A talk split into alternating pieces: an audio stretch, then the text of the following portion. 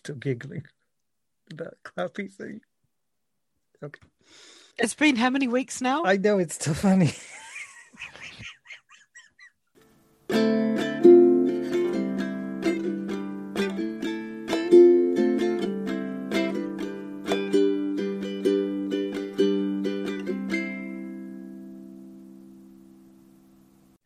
welcome once again to It is Complicated, the podcast where we answer every single question with It is Complicated, including the title of this podcast, which is It is Complicated. Hello, Dr. J. Hello, Josephine. Well done for getting through that without giggling this time. you corpse so beautifully. I could see you just corpsing away in the background. This is why you're never in the theatre. You are not a theatre person I because on stage just corpses so magnificently. I've made a career of corpsing on stage. My, my entire stage career has involved corpsing on stage. So I'll have you know. Jay, how are you, darling? How are you doing? I'm doing good. I'm currently baking bread because that's the sort of queer that I am. Do you want me to say who I am and all of that stuff? No, no, I don't want to know. Not yet. Okay. No, no, you I'll- can I'll do it. Yeah, no, it's okay. I'm sorry, I'm fucking with you. Um, Jay, you're baking bread. You're that kind of queer. And what else are you? Who else are you? I got to give myself my own job title thanks to ThoughtWorks. So I gave myself the job title Harbinger of Change because if you can do anything, why not be fabulous? I then got to give myself, thanks to the New Zealand government, my own gender. So I now have a statutory declaration that says I am a transgressive non binary gender queer. And yeah, I'm a troublemaker, as if you couldn't tell, and a hashtag queer nuisance because, well, some sort of branding, I suppose. So, Josephine, what are you apart from somebody who corpses all the time at the moment? Because lockdown. Hello, my name is Josephine Baird. I'm an independent scholar, activist, and artist. I like to make a spectacle of myself upon the stage, Jay, where you've taken photographs of me, so you know full well that I've corpsed beautifully upon the stage. I also occasionally draw queers and put them on the internet, which is probably where you're listening to this podcast right now. And I like to think of myself as a queer without portfolio because lockdown. You've got a mini portfolioette I starting do. up. I currently have a mini portfolio portfolioette. That would be a pochette, perhaps, or a pochette. I don't know how to say that word. Like a small handbag. Pochette? Pocket? Pochette? Very French. yes, as Jay put it, I have a mini portfolio. Let's call it that a small portfolio Mhm. where I happen to be lucky enough to teach game design to university students, which has been absolutely lovely. And I'm really enjoying it and means I can talk about games all day, every day for a few weeks. And they pay me for it, which is very exciting. which is brilliant. So we thought, given that I believe that there is only one game, to talk about games with the lens of there being the singular game called Skyrim. Although I did point out to Josephine that there is a second version of Skyrim that is played on my phone using a little card game called Legends, I think it is. But it's essentially Skyrim on my phone where I can play little card game when I'm commuting or in lockdown stuck in the toilet because, you know, lockdown, that is my commute to work. That describes my experience of gaming, my understanding of gaming, beyond kind of the 8 bit games that I played before I discovered Skyrim. So And the those- 8 bit games that I played were like Masters of Orion, Crusaders of the Dark Savant. That's pretty much it. I think I tried to play Doom once that my brother installed it on his computer, but I couldn't manage to navigate very well. And I've never really played a platform game. Most of my early gaming, because I'm old enough, was either on the Space Invaders machines in the local takeaways and things like that, which I was not very good at, or on my cousin's gaming machine, which played one game, which was Pong. And that was it. So when everyone talks about growing up with computer games, I didn't because I didn't grow up with them. I didn't really see them until I was much, much, much older. So I just thought to kind of put that context in as to why Skyrim is the game that I play. And I do understand the concept of there being other games, but I've never really played other games. I actually had a conversation with a psychologist who is a therapist as well, who discussed this very issue. And I really like this because she was talking about it in terms of sexology. And I know this is sort of a tangent, but it will make sense, I promise. She was talking about this idea that sex is thought of as a straight line there's this prescribed path you do x y and z and this is sort of mainstream concepts of sexuality. This is how she put it to me. Imagine a forest and at the beginning of that forest is a giant board you know how they normally have on those trails where it points exactly where you're supposed to go and it goes directly to the forest right to the end.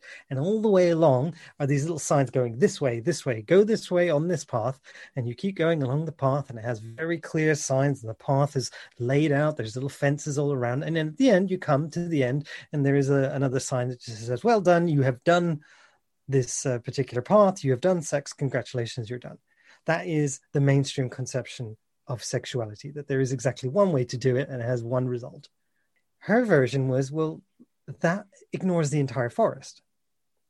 Because there's all these different ways to do that. We can call sex and sexuality any number of things. And when she was dealing with trauma related to sexuality, she said one of the ways that she talks about it is in relation to finding a spot in your forest. Go off that path. Forget that path. It's just one way of going about this. Go into the forest, find a spot you really like, and stay there for a while. You don't have to go into the forest. You don't have to follow that path. So if holding hands to you is intimacy, if holding hands is sexuality, if that's what you like, do that. And then she made the analogy with, you know, people who just love watching the same movie over and over again. Uh, kids are like this. They'll have a movie, parents will endlessly lament how they've seen X movie 150 Frozen. million times, right? Frozen, yeah. And why did they watch it 12 million times? Because the kid knows that they'll like it. Mm. Another movie they might not like, but this one they know they like. So that's why they watch it. And the same analogy applies to sexuality. You know that you like doing that, so why not keep doing it? And the same mm-hmm. analogy can apply to games. You like Skyrim you know what it is. Yes. You enjoy it. Yes. So there is absolutely yes. nothing wrong in you saying, This is my game, the game I like, therefore it is the only game to me. I know we were going to come on with this conceit of combative conversation where I was going to go, Jay, there's more games than that. Ha ha ha. This time next year, I'll be like, Woohoo, I got a PlayStation 5 and it plays Skyrim. And you'll be like, No, and of I'll course it like, does. And I'll be like, Great, Jay. That's wonderful because it's the game you like, because it gives you the mm. experience that you want. The reason I'm teaching it is because I have a passion for games. And I know that that doesn't necessarily have the best, uh, what's the word I want to say, cultural image. Because, of course, people think of them either as uh, frivolous or they think of gaming culture as particularly toxic. They think of games as being, yeah, these havens for very mainstream ideas or for people who just aren't very nice to each other. you know, it can be a very hegemonic environment, is their opinion. My response is that that's not truly the case. It doesn't have to be. I think that games provide a genuinely unique interactive environment where you can explore some things that you might not be able to explore anywhere else. And yeah, the mainstream, like any media, like any industrialized art form, can be absolute crap. And it can be the reproduction of the norm over and over and over again. And that's hardly surprising because every media form is that. We don't necessarily toss out cinema because most of Hollywood is crap. We look for the films that we like. Hmm. And in Jay's case, they found Skyrim. In my case, I found a few games that I absolutely adore, which have defined experiences for me in much the same way I believe Skyrim is for Jay. And so the reason I want to teach at university and the reason I would love to talk to Jay about it on this podcast is because it is interesting and tremendously complicated because it's a cultural artifact. It is a media form and it is a culture and discourse producer. These things are fascinating. But also, as we talked in the previous episode about games, one of the big things about games is the ability as a user for me to modify the media that I take on board for me to actively participate in changing it to meet my needs and my requirements hmm. because mm. I now play quite a modded version of Skyrim that is not just the vanilla version of Skyrim, although my tastes are quite vanilla.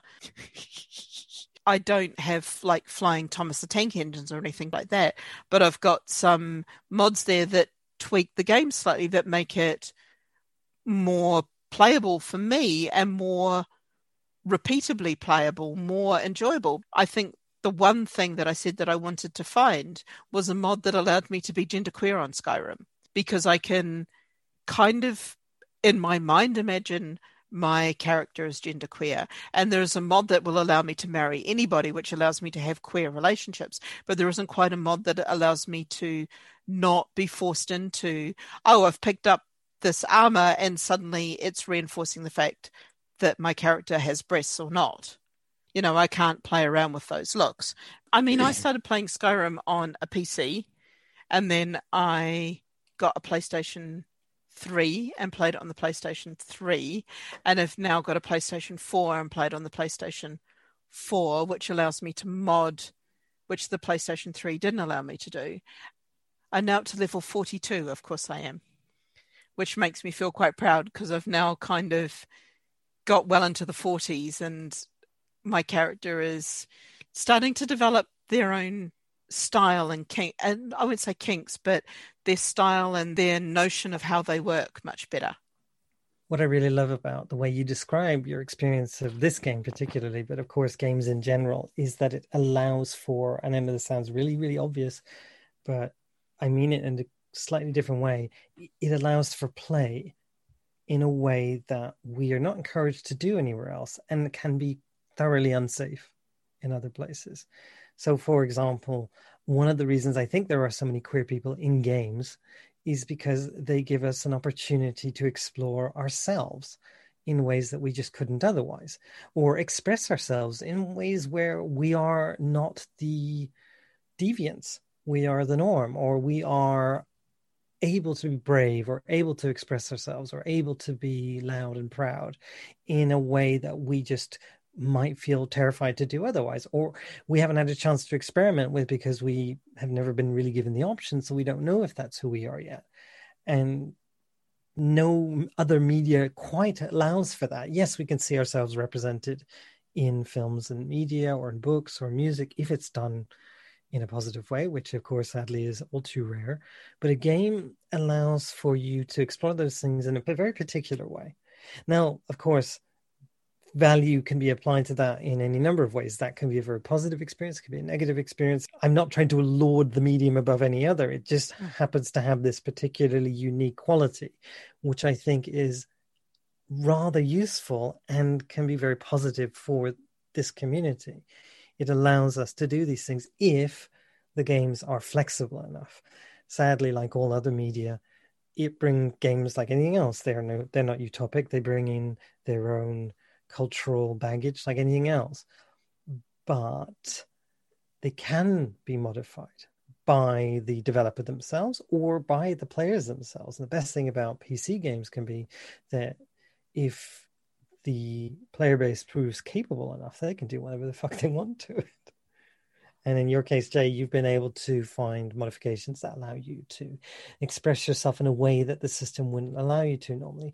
And I find that that's such a wonderful allegory for dealing with culture in general, right? It's we have this we have this system in place that tells us we have to behave a certain way. The rules are incredibly uptight and very, very focused, and yet queers always find a way, right? There's always a bit of code. There's always a, a sneaky way around that. And I think looking at games not just as sort of cultural artifacts or things that you play the way they're intended to be played you can fuck with them and that's what makes me happy about looking at them in a complicated way rather than in this sort of like yeah you know there are plenty of games that are super problematic and reproduce really problematic cultural norms that fuck i'm so tired of seeing in every form of media but especially in games it really makes me exhausted and yet we have an opportunity to fuck with them in the way that we might not be able to do in a movie. I could try and edit in my own scenes into mm. X, Y, and Z movie, but much easier with a game. I've tried other games. Of course I have. I'm not just monofocused, but they've not attracted me in the same way. They've not held my attention. They've not made me go, I want to play this because they've been restricted in their storytelling or restricted in the world, or I feel like there's a railroad running through the middle of it that you have to go and play on to get any better. And I don't want to play on that. I just want to run around doing my thing. And my thing one day might be to go pick flowers and explore somewhere and look at the pretty scenery. And my thing another day might be to go kill dead things. And another day might be to go and tackle the big baddie. And another day might be to go sneak up on somebody or to uncover that this this little sad side quest of being an assassin. You have to go and murder this guy who's living and obviously in the midst of a mental breakdown. And then you start to explore what's going on and you talk to him before you kill him. You find out some of his story. And then you kind of understand that his wife or his partner left him to go do something but never returned and that broke him and you find out that they fell in the water and if you hunt in the right spot you can find their body and there's this an entire narrative that makes killing this person incredibly sad and you can choose not to or you can still know all of this and still choose to kill this person and it's kind of a big moral story about you as a person that you're playing out within Skyrim within this game which I think is important because it's humanizing things. There's a piece of research about games that I find really interesting. Certain games can allow you to address certain issues however you want. Given the choice, the majority of players will act ethically. Mm. They can. People don't like actually to act immorally.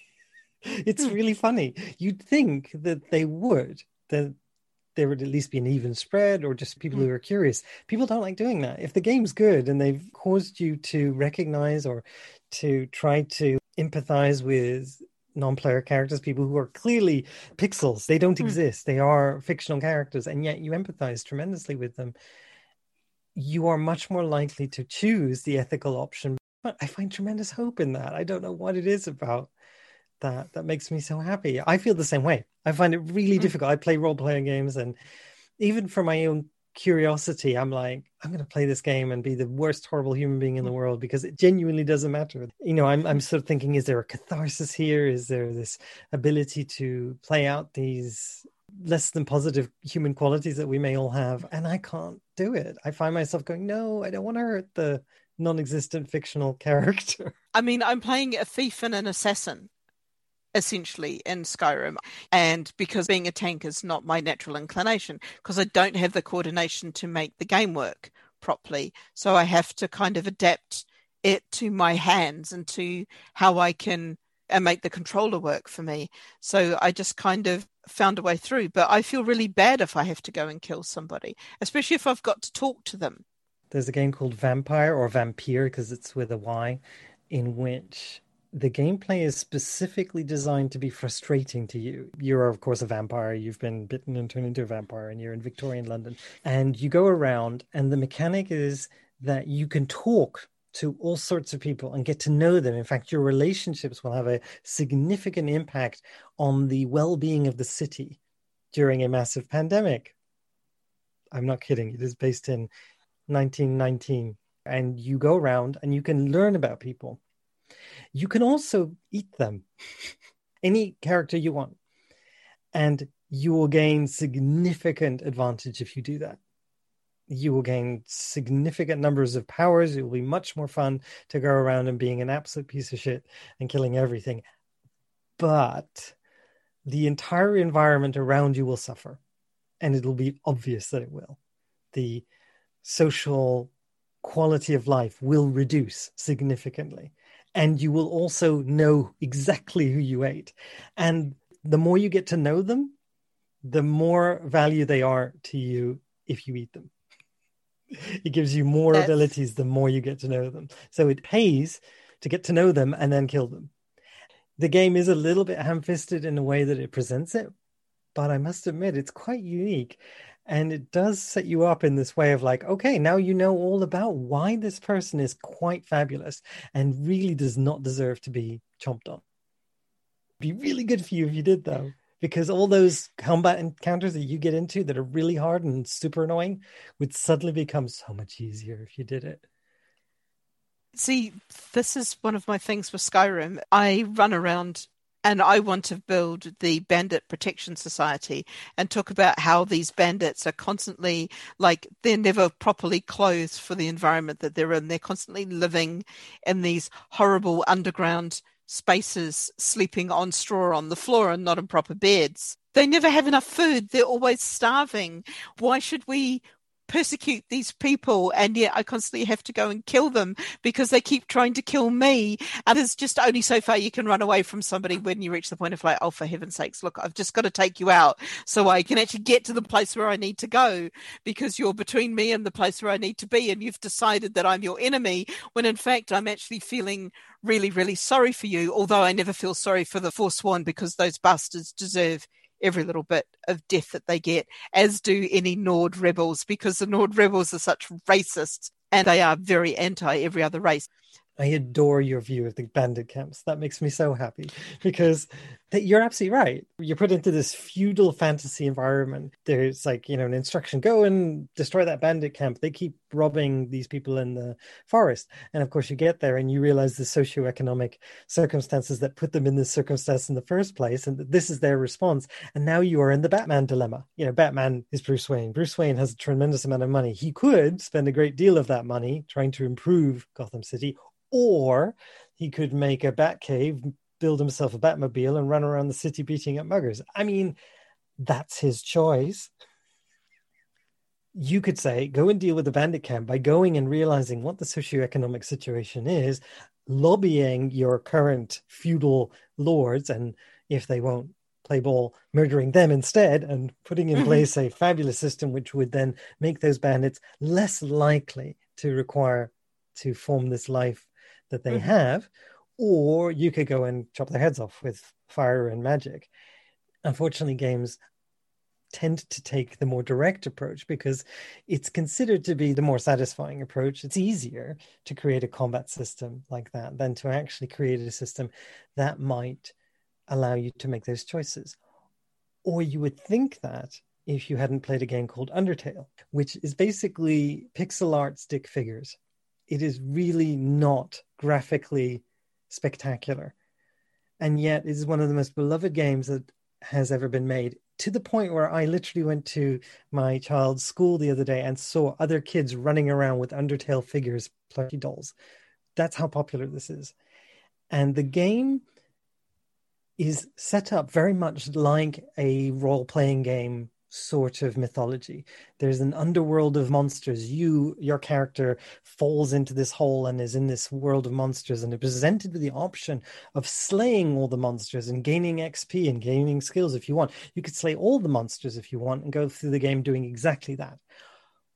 Or you could go through the game killing absolutely no one gaining no experience points whatsoever and realizing at the end of the game that experience points were actually XP. They were, and I'm trying to remember what they were actually called. It's it's an acronym for something really awful, like your killing points. You've gained many killing points by killing many people. That's seriously problematic. And the characters react as if you were a murderous sociopath. it's like, oh my god, the murderous sociopath is here killing everyone. Or you don't do that, which is then presented as the much more sensible option. And I really like it games can allow people to think outside of that standard railroaded context of problem you have sword must hit thing with sword i much prefer things of like there's a problem how else can i solve it? And i know that that's much more difficult to write and i do play around in skyrim sometimes and think how could you change this? But i also know that it's beyond the superficial changes that mods can do. It's very much about engines and the way the whole thing is put together but also be very very hard to build a world that was as richly interactive with people that also allowed me to run around and you know rework the entire feudal system and its representation of wealth. I've got so much money at the moment. I can basically buy an entire keep of houses but i can't give the gold to anyone. I've got to sell them stuff. I can't just give people money so that they're better. I can give beggars money, but I can give them one gold at a time. And I receive the gift of charity, which makes me a little bit better at doing things for the next couple of hours. And I'm like, but that's not charity. Just giving somebody on the street a gold when you have a house that you're not fucking using because you have a house in every single goddamn town and you can go and build a house somewhere as well if you want. So why can I not give this person a house? Why can I only adopt two of the orphans? Why did I have to kill the woman? Well, I was uh, fine with killing the woman who abused the orphans, but why can I not adopt the entire orphanage and make it better? Why, why, why does this stuff have to happen? And why can't I fix it if I'm given all of this money and resources? Jay, I love you. You're absolutely fabulous in so, so many ways. I really like that. The reason you can't do it in that game is because it's set up with a certain belief of a player in mind. That's the problem. Like we've talked about other systems and other social systems, they're set up with the belief of a particular person in mind who's going to do a particular set of things. That's why the rules are set up for normativity. That's why the people who fulfill that normal role will do so much better in this world because the rules are made for them right? So it's the same here. The rules are made for someone who is much more likely to want to go out and murder everybody. Now, you say it would be more difficult to create that system. That's something I've heard a lot. But the truth is, I'm not entirely sure it is more difficult to create that system. I just think that people don't create those systems. It's not done for the most part. Now, I could say to you, yeah, there are plenty of indie games or small games that are made by developers that you may never have heard of or games that just aren't found that do actually do this. There are there are lots of examples that i can give you of, of fabulous games that do this but the more mainstream games tend not to.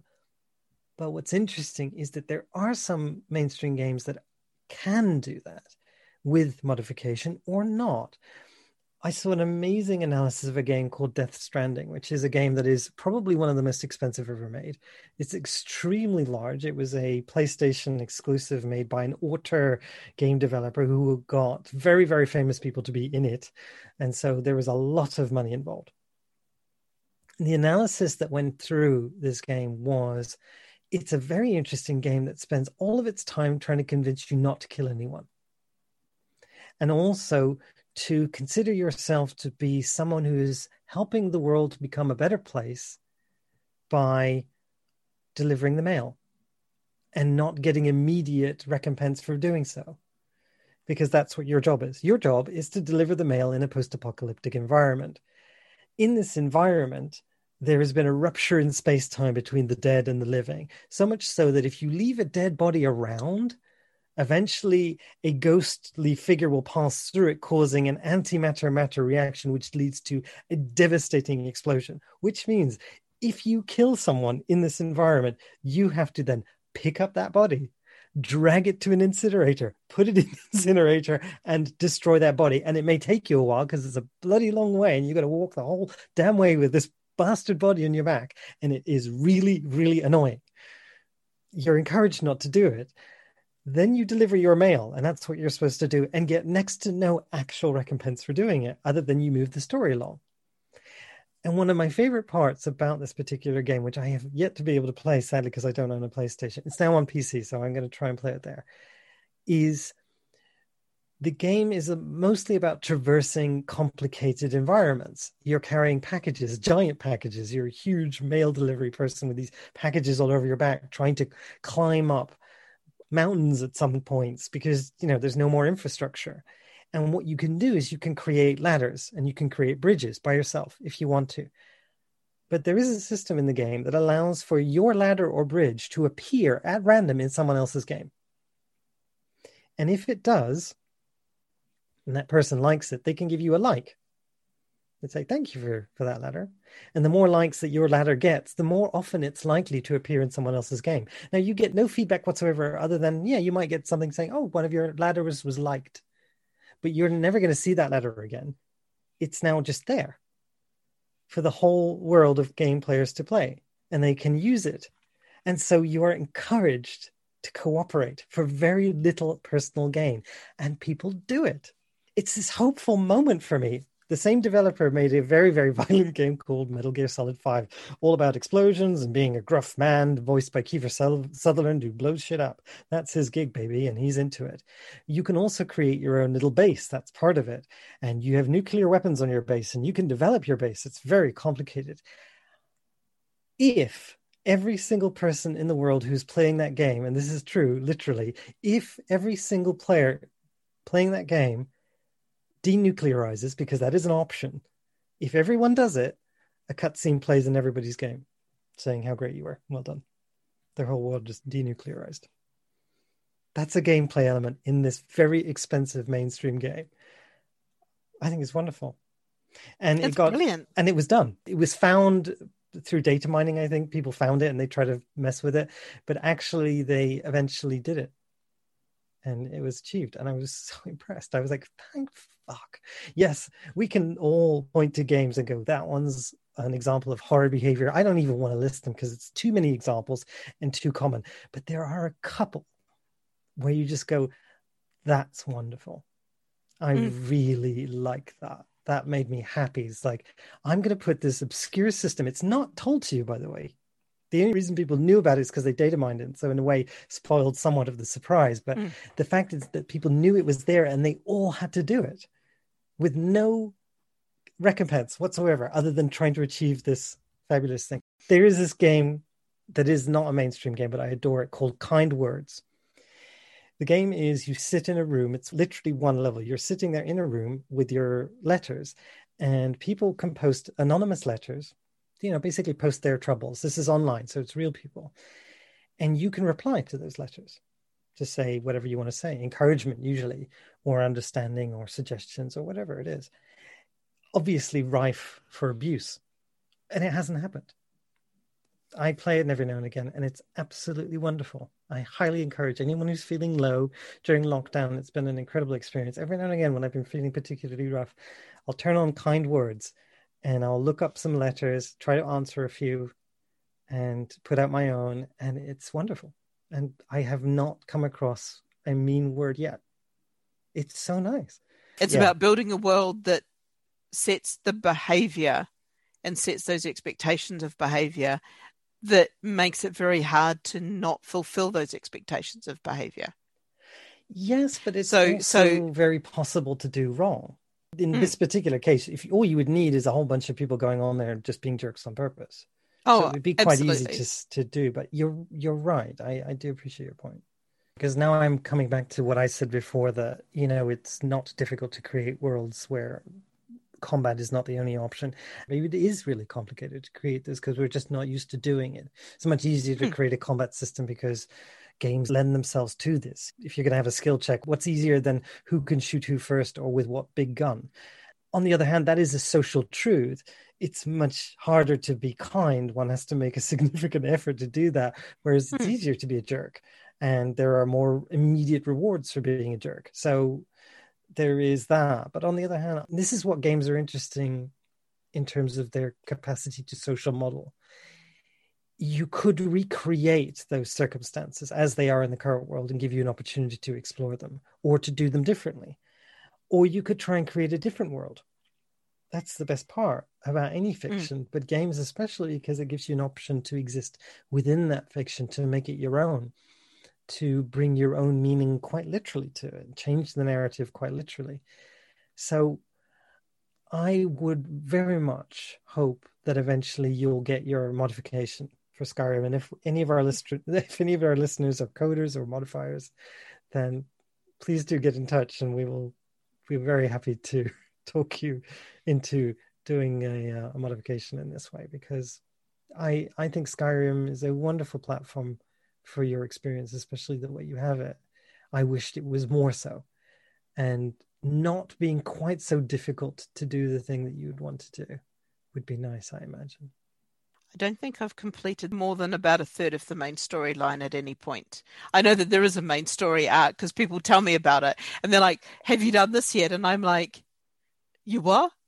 And they're like, So what level are you? And I'm like, I'm at this. And they're like, What have you been doing? And I'm like, I've been picking flowers and making potions and and running around occasionally killing dead things because it's been a bad day.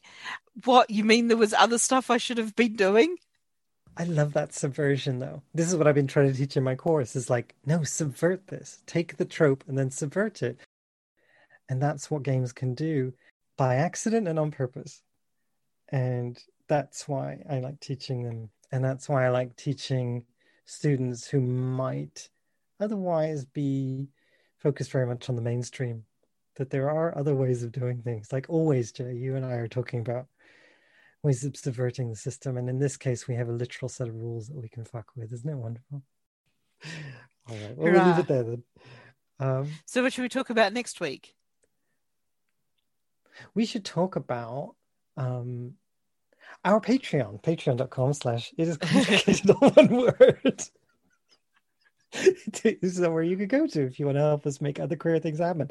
What we should probably not talk about is certain British authors and British actors who are now oh, yeah. providing the voiceover and reading more of her work because they don't understand how problematic she is. But seriously, I mean, for fuck's sakes, why would you? Because you don't give a shit. Well, quite frankly, we don't give a shit about you anymore, mate. So fuck off. You're done.